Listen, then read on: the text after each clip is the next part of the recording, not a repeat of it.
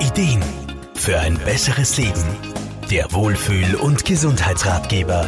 Inkontinenz. Also der ungewollte Verlust von Haaren und oder Stuhl, Sexualprobleme und Rückenschmerzen.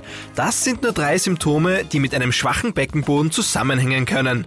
Leider sind diese Themen für viele ein Tabu, was auch Physiotherapeut Wolfgang Brunner-Frumann in seiner Praxis immer wieder erlebt. Von alleine sprechen nur ganz wenige diese Beckenbodenprobleme an. Da müssen sie schon ziemlich massiv sein. Wenn man aber wirklich Vertrauen aufbaut und genauer nachfragt, dann zeigt sich ganz, ganz oft auch eine Beckenbodenschwäche. Aber das Problem beginnt ja oft schon damit, dass kaum jemand weiß, was der Beckenboden ist. Der Beckenboden ist einfach gesagt der muskuläre Abschluss unseres Oberkörpers nach unten. Man kann sich das wie einen umgedrehten, aufgespannten Schirm vorstellen, der von unten den Bauchraum abschließt. Viele denken da an einen Knochen, weil die meisten an die Beckenknochen denken. Aber der Beckenboden besteht aus Muskelschichten zwischen diesen Beckenknochen. Somit halten Muskeln und Bindegewebe die ganze Last, die von oben raufdrückt.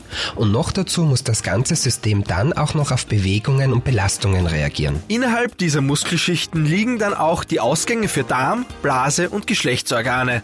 Kommt es also zu einer Beckenbodenschwäche, sind diese Organe von Problemen betroffen. Wolfgang Brunner-Frumann? Natürlich sind die Symptome extrem unangenehm.